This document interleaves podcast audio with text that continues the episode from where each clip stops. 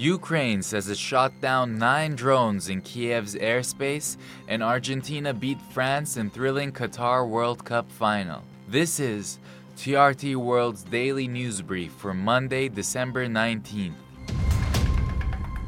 Ukraine says it has shot down nine Iranian made Shahed drones in capital Kiev's airspace. Kiev's military administration said on the Telegram messaging app that air alert continued in the capital city.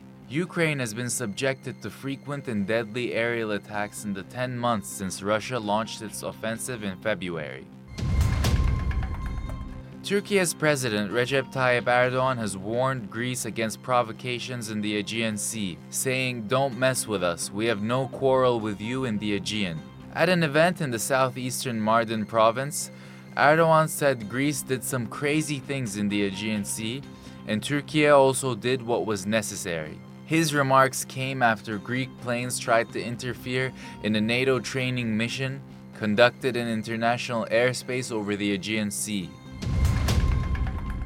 Thousands of people took to the streets of the French capital Paris on the occasion of International Migrants Day to protest against a new immigration draft law. After gathering at Porte de la Chapelle metro station, they started walking towards the city center. The demonstrators held banners saying racist, fascists, get off our streets. Calling for more solidarity with irregular migrants, they expressed their opposition to the immigration bill promoted by Interior Minister Gerald Darmanin.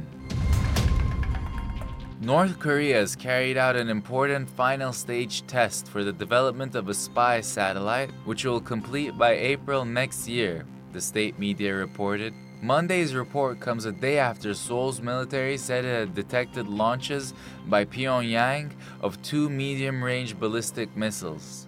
Analysts say developing such a satellite would provide North Korea with cover for testing banned intercontinental ballistic missiles as they share much of the same technology. And finally, Argentina have won the 2022 FIFA World Cup in a heated match against France that went to a penalty shootout after it finished 3 3 in extra time. The match ended 2 2 after 90 minutes, but Argentina defeated France 4 2 in a penalty shootout at the Lusail Stadium to win the World Cup for the third time. As the tournament's 22nd edition hosted by Qatar drew to a close, a tweet from FIFA read, The greatest FIFA World Cup ever. And that's your daily news brief from TRT World.